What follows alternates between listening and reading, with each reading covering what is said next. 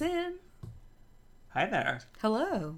and welcome to podcast slash highly logical, where we're talking about Star Trek, Disco. I feel like High Cat correctly talks. Cat. High Cat talks about or correctly describes Lieutenant Stamets in Oh this episode.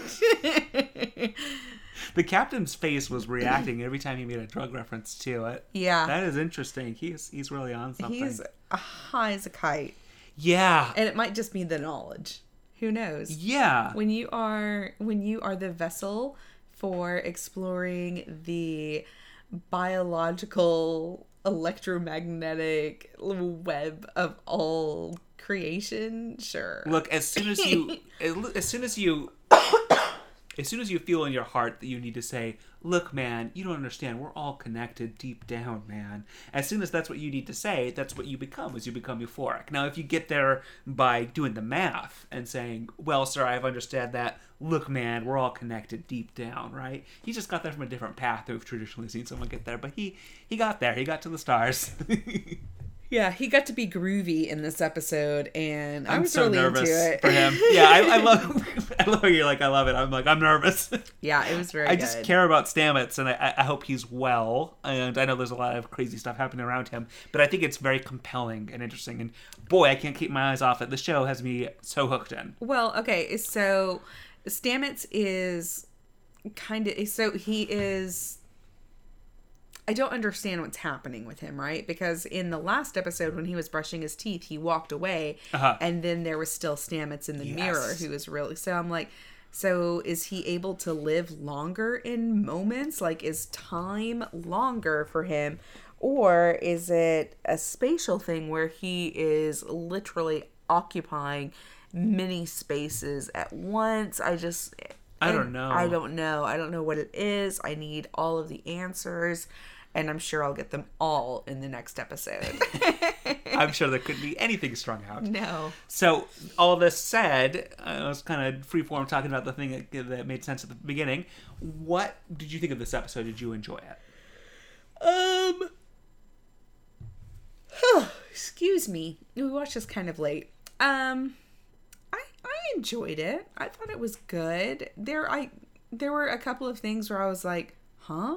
But I think that's just for me not knowing the the canon of Star Trek very Oh, okay, well. gotcha. Uh, but it, the show was very quick to catch me up. yeah, So wh- when I didn't understand like the Vulcan expeditionary thing, you know, I didn't. I was just like, uh, okay, what does this mean? Is this is that like her getting to go be with Captain Georgiou, or I didn't understand at first, but then they made it clear in the episode. I see. Okay, gotcha. Yeah. I, I think that this show does a really good job in um in setting up people like yourself for really nice little hooks into things that you already know but it's also very good at explaining that history and not making it tedious for people like you you know Mm, yeah, I, I think they, they thread that needle very well. I think it has t- uh, during times been a very difficult needle to thread on both sides. You might say Trek has been too obtuse and accessible. Well, it's also been a little too action movie sometimes in some recent incarnations of trying to make it more acceptable. I think it's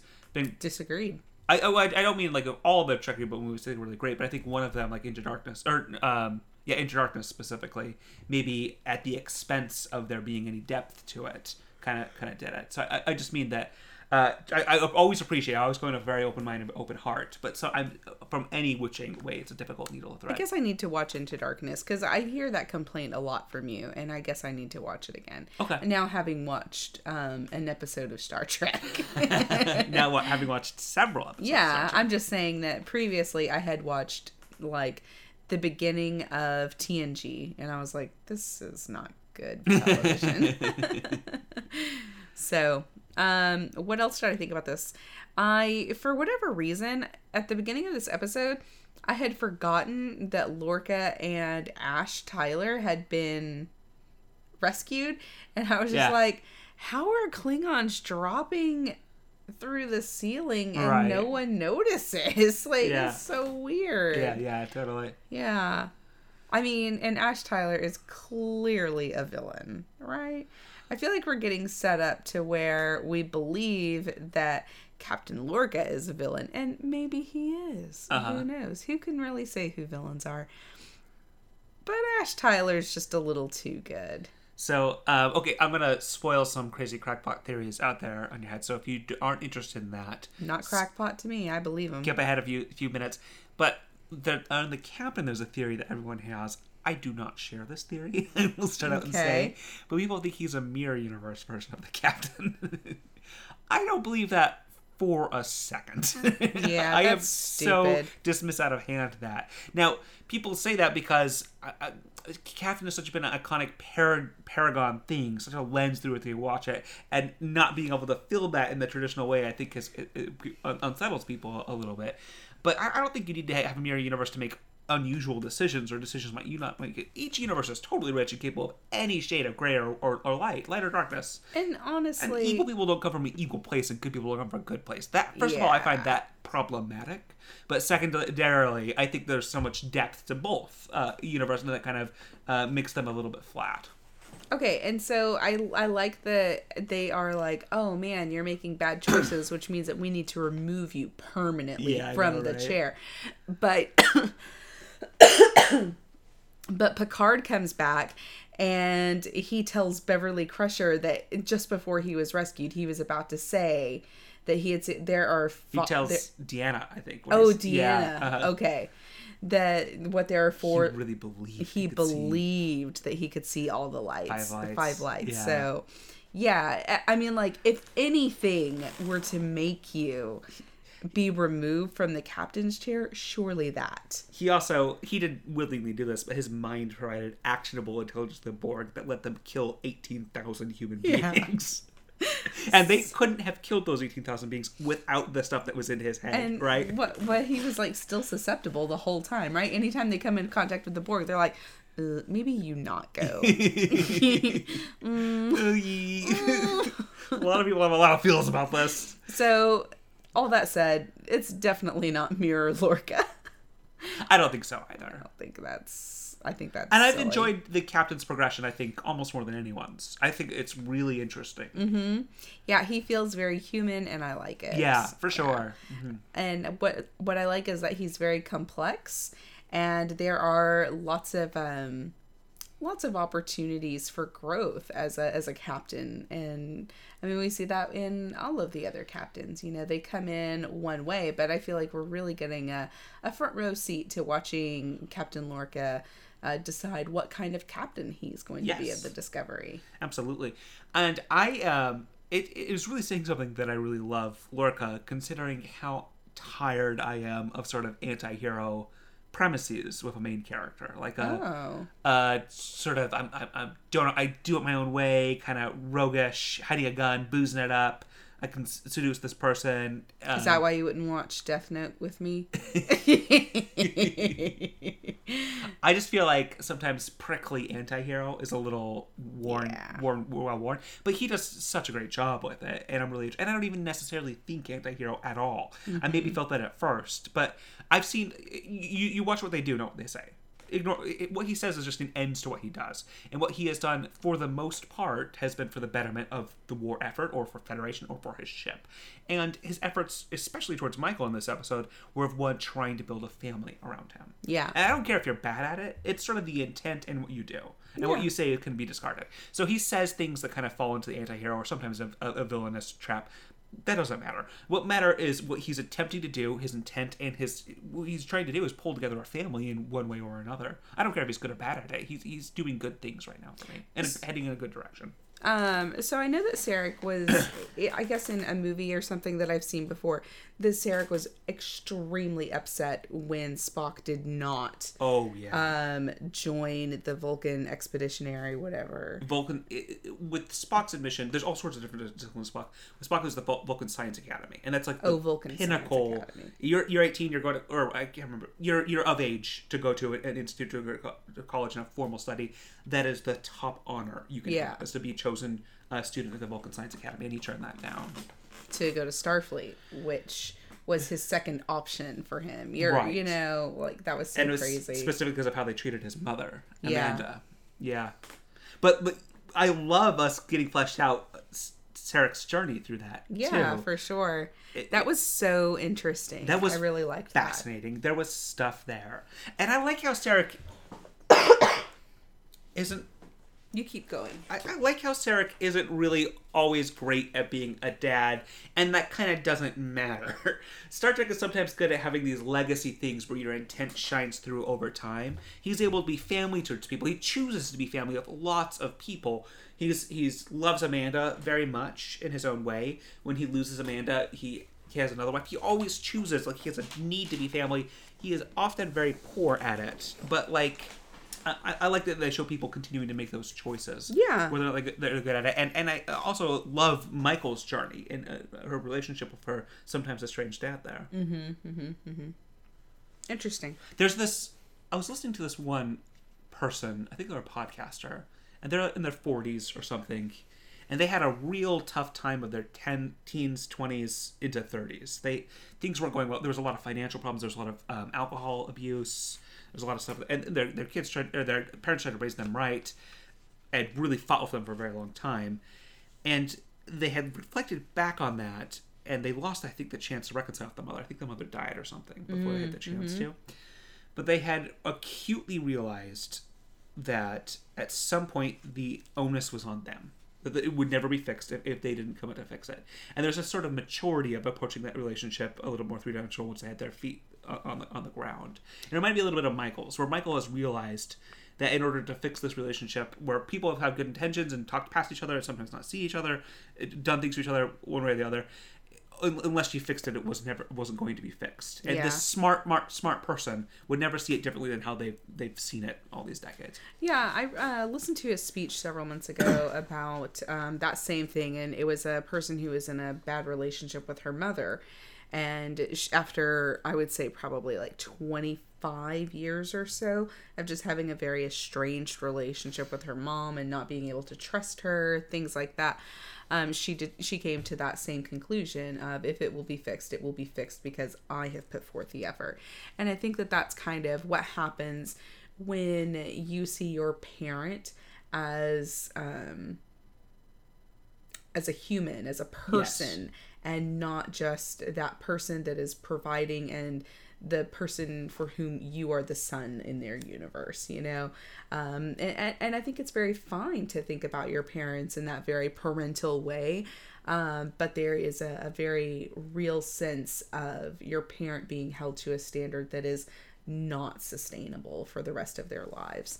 Uh, it's something I had to go through with my own mom too. I mean, I really had to get over some of my past hurts with her, and um, I just had to determine that, you know, she was not going to be able to change who she was for me, and she should not change that. Um, everything that you are is how you react and you develop a relationship with the person that your parent is. So, yeah, that's it. I do enjoy her relationship with Sarek being explored through this. I really love it. I have very much loved the mind meld and how often it is used Yeah. in this series because um, I didn't learn a lot about the Vulcans at all uh, because I haven't watched all of the original series, right? So I haven't watched all of that. Um, and then my the most of my Vulcan knowledge comes from the most recent J.J. Abrams movies, right? Okay. Um, but everything that I know about Vulcan society and everything kind of comes from you when you'll tell me these little snippets of uh, Vulcan culture and things like that, which I thought was really interesting, but um, is not heavily depicted in anything that I have seen. And so I am really loving it. I love how much it, it's used. I think it's a rich depiction here too, and I like how we have seen a parent-child relationship, but we've seen an estranged parent-child relationship. Spock and Sarek never work and never work well, and I, I've been reflecting a lot on the episode of Sarek's death with this one, where he mind melds and basically perhaps shares Katra with Picard. Like Sarek really deeply mind melds with Picard at the mm-hmm. end of his life, le- leans on Picard's strength, kind of almost finds this new family relationship like Sarek always seeks out in others in Picard and he has this regret of never being able to share that with Spock, never being able to share that. So, so Spock has never been, certainly never shared Katra. That is the most intimate of, of, of sharing, but not even to the level of, of, of mind meld uh, we're, we're led to believe of his, his, his father. Never was able to see things from his dad's perspective, and his, he was never able to see things from, from Spock's. And uh, it, it's interesting to see a parent-child relationship where there is that level of, of depth and intimacy. Star Trek, you, you, Vulcans, you always assume they're very cold on the outside, but they're they're very richly intimate and some kind of family groups in some ways. I think they're always very interesting. Yeah. It's interesting. Um what else was I gonna say? Um Ash Tyler, I don't trust him. Yeah, there's a lot of weight. There's so many lines that could be read different ways, and they're, they're really good at writing it that way. Where like they're going to shake his hand, like then he's like, "We've met before." That's what he says. It's like, what do you mean by that, Ash? Yeah, exactly. When? When? Who, Oh, oh, who and was something I? else he says when he says, "I've been, I've been to the brink of failure before." Yes. Uh huh.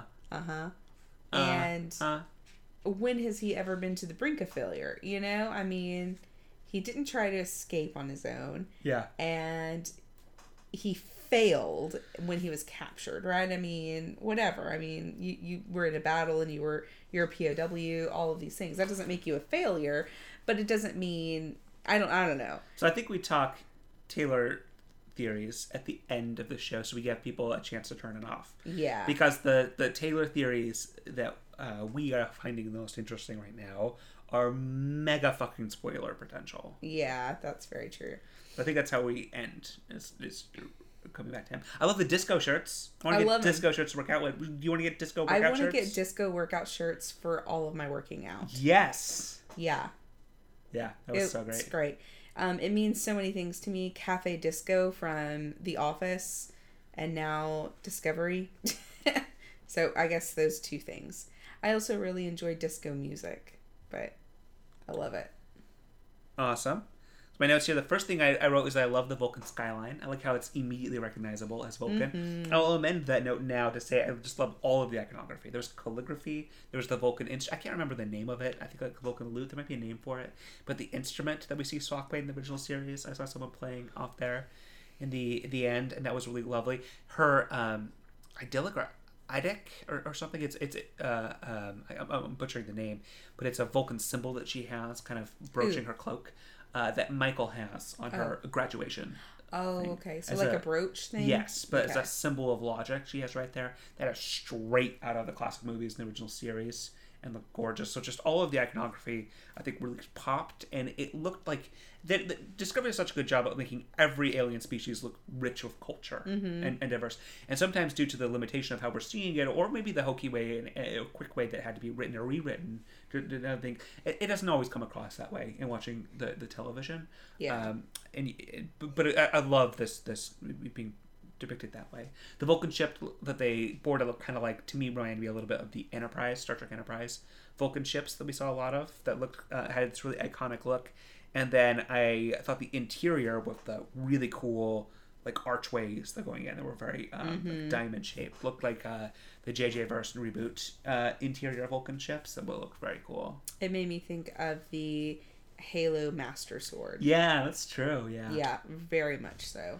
So we did learn big questions we had about Michael's origin because we were really curious about why she has a memory of Sarek running up and going Michael when she's like been bombed, and it turns out it's Vulcan terrorists. Yeah, that was freaking so sad. I could not believe that. I didn't realize that they were Vulcan extremist groups. It doesn't seem logical that there would be. And so, like, why would why would they exist, right? Ooh. So I didn't realize that that was a thing. Um, I'm really excited to explore more of that. But yeah, it was so crazy. I didn't realize that she had been bombed during her Vulcan studies. You know, like after she was being raised as a, Vulcan. Yeah, that's so insane. Crazy. There's an episode of Deep Space Nine I want to watch with you, and I'm going to spoil a little bit about the premise for you. Okay. But they're looking for a serial killer, uh, like a killer on board the uh, the space Mm-hmm. space station. The whole thing is a and spoilers for Deep Space Nine here. But the only thing they find in connection, because this killer's really good, very smart, is one of the first things they find, is that if someone's killed near a picture or a depiction of themselves within like an extremely gregarious depiction of, of emotion, like smiling, laughing, crying, they're killed next to or, or near a picture of them, kind of having that. And hmm. it turns out that it's a, a Vulcan serial killer. What? That's Yeah. crazy. and it really plays up people's expectations. But I do love that in Trek. You, you see these people as kind of monolithic, one one size fits all things. Yeah. There's all these ranges, good, bad, what, what have you, of different experiences throughout them. That's crazy sauce. Yeah. Um, I Enterprise, Star Trek Enterprise dealt a lot with terror groups like that, and, or with space racism, basically. And I, I know there's a lot of people who I'm close with and who I enjoy the company of, who love Star Trek Enterprise. I like parts of it too, but I do have to say I hate the way it was handled in Star Trek Enterprise. Is the way space racism ha- happens is this idea of family. Well, everyone's really tense and saying mean things to each other. It just like tears at the thing of family, kind of to me needlessly. It was just watching a show of frayed emotions for the sake of having frayed emotions, for the idea of space racism. Space racism exposure to that was just everyone feels bad. Yeah. But Discovery so far, it's just like showing how diverse cultures are and how how blind people of, of all uh, stripes can be in, in kind of um, um, their their fear of other people. Yeah. Um, I'm really enjoying seeing more of the doctor that we get to see. Um, aside from him being very handsome, I'm really. I. I've really, I really did not like um, Beverly Crusher a lot. You Okay. know, like I was not into her. But towards the end of the series, she had grown on me Yeah. substantially. So, um, so I'm really interested to see how that goes going forward. I like that character. I think Tilly is becoming one of my all-time favorite characters in Trek. She's really I great. really like her a lot. Um, I'm interested to know what her path is to the captain's seat. You know, Yeah, absolutely. so we'll see. So at first, we, we tried to watch the episode yesterday. There were some server issues with CBS. We had to stop it. So we saw the where there's this hollow trading thing. And at first, I, I didn't want to have a bad attitude because I want to come in with an open mind. I was like, we already have holodecks. It's very established that holodeck is a brand new invention in the 24th century. But I do like this was a specialized holo simulation that is one type of simulation. And I think that is fair. Well, it, it is like that. It's a battle training room with, with stuff outside. It's highly specialized to this one thing. Holodeck has infinite possibilities uh, in it, and there's a lot of specialty sort of shooting ranges that they go to in very early next gen. I think if you remember, and the reference a lot in the original series that are kind of they're, they're depicted hokily because of the, the constraints of, of depicting it there. But I I, I, I, I thought this was was interesting. Well, but those things don't just they're not just like putting them out onto a ship like, "Oh, we invented this new thing. Everyone try it." Like I think that it makes sense that Discovery has this really advanced technology when compared to other treks cuz it's a science ship, you know? Yeah. And it it's testing these things and finding out their quirks before they're uh, deployed to other ships in the fleet. So, Sure. Yeah. I don't know. Absolutely. I like how the food dispensers look just like the TOS uh, the original Yeah. series food dispensers. That's very sweet. I am so sorry. I'm just just reading this. Oh, the booze was a great reminder that we're in the original series era and with the original series captain. You know, there's just things where you're like, all right, we're, we're going back to a '60s show. The way Yes. booze is used, just just even that was kind of interesting. I like the admiral and captains back and forth. What do you think? Um, it seemed a little like out of nowhere for me, like, and not in a good way where I was just like, oh, okay, they're ha- they have a relationship, it's you know whatever, but like, it really went from like zero to eleven, Yeah. like, real fast. And I was like, wait, what? She's become scared of him. I guess so. in, a, in an interesting way. Scared of what he can do. And boy, good goddamn that ending. yeah, That was and he set her up for that. He knew. he put her name forward for the mission, Yeah. probably knowing it wouldn't have a great chance of success. And even Saru has like Knew she'd take it. reservations about about the captain's directive of oh we're gonna get permission like oh well we've never gotten permission before Yeah, so yeah i feel like that's what would happen if so i'm doing something similar at work right now where i asked permission for something for the first time in a very long time because i live my life by a series or, or, or by the by the mantra of it's easier to ask forgiveness than permission uh, and so I really try and try and live my life like that, right? In in many cases. This time I did it and I got a response back like, "Well, actually, it has to go through all of these other channels before we can do it." And I'm like, "Oh no. Why did I ask permission. Yeah. And I think everyone that's ever worked with me would just be like, wait, what? What are you okay? Do you have a brain tumor or something? like, sorry, that's a Grey's Anatomy uh, reference, but go on. So yeah, that's crazy. This is the time he decides to act on Yeah. permission. This is the time he decides to sit on it and everything. And he has to look in that mirror and decide who he sees at that moment. I thought that was a pretty powerful ending. Yeah. Speaking of endings, I'm extremely tired because I took Benadryls. But I do have a question that I was going to ask you. Yes. And I forgot.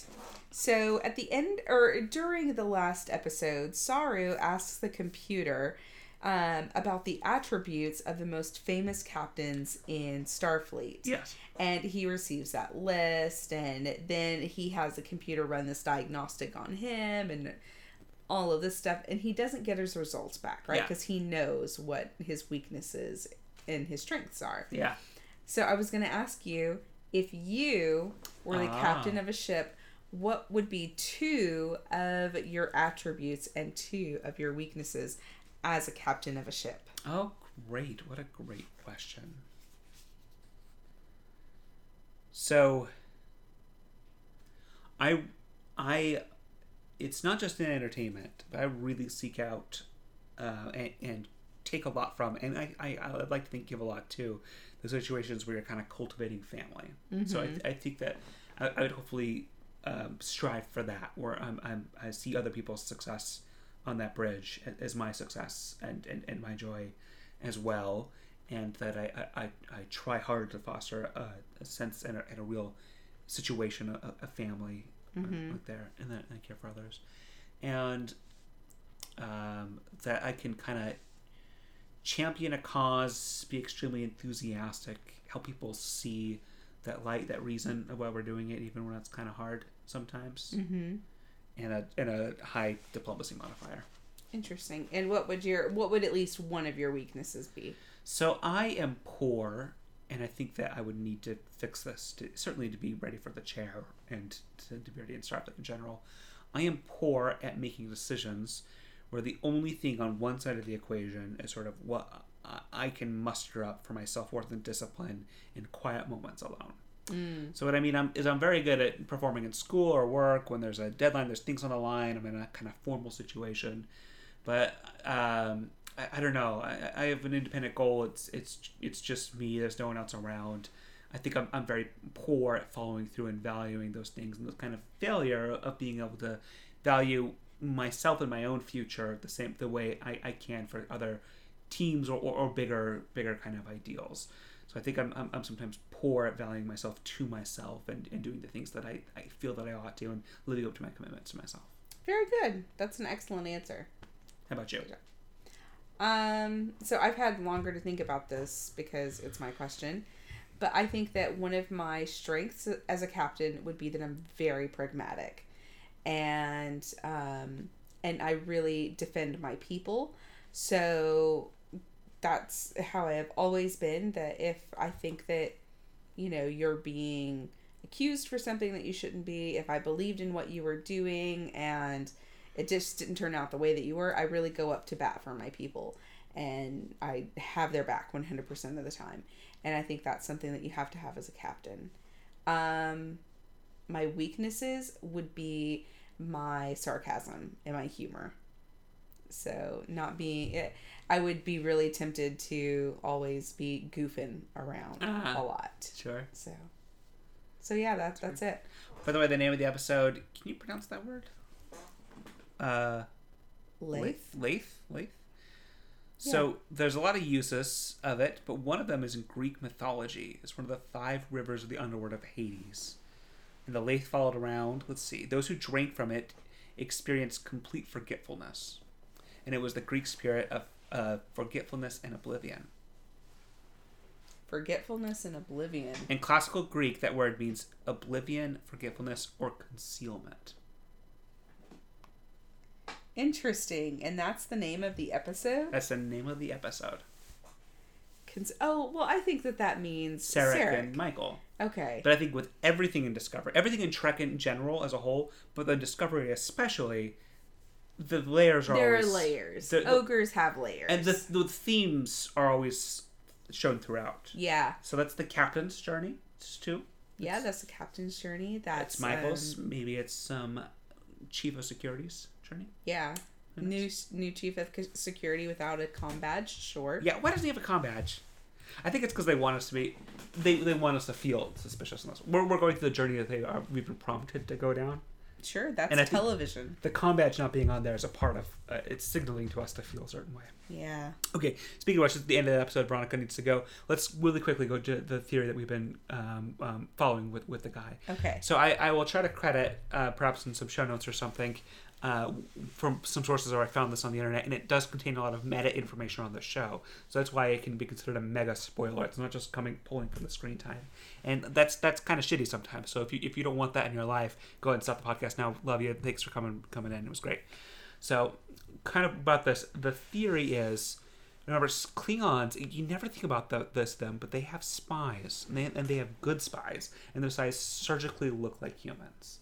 The the long and short of the theory is is that Ash is uh, the our our Torchbearer. torchbearer, the torchbearer. I almost Yeah. said adherent.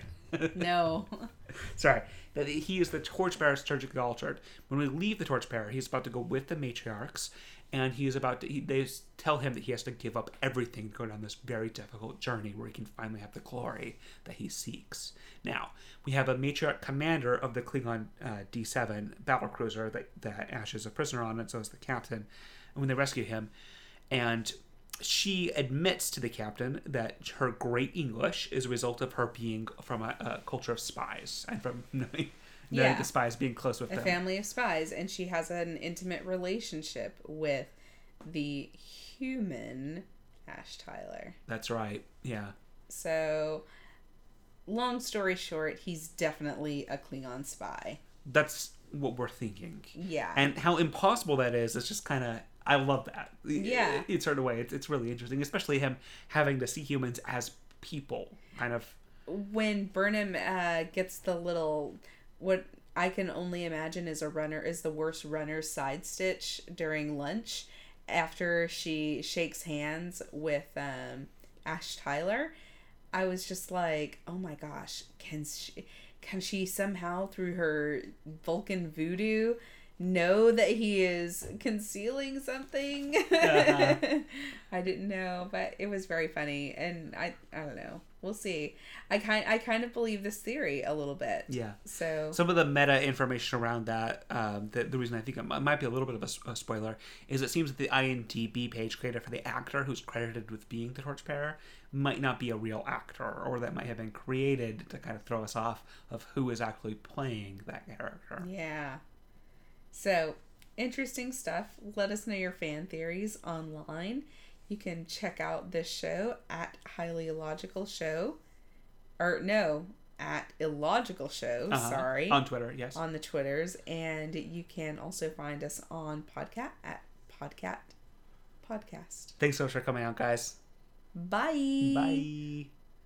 Oh, those scars on the captain, those weren't from the Klingons, right? Those scars were from something else, like the triangle-shaped scar. Yeah, what the fuck was that? And why was it glowy? Ooh. Was it glowy?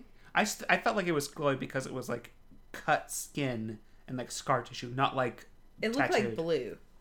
It looked like blue glowy when she touched it. Oh, so he's for sure a sorcerer then. Yeah. For sure. For sure. Okay, bye.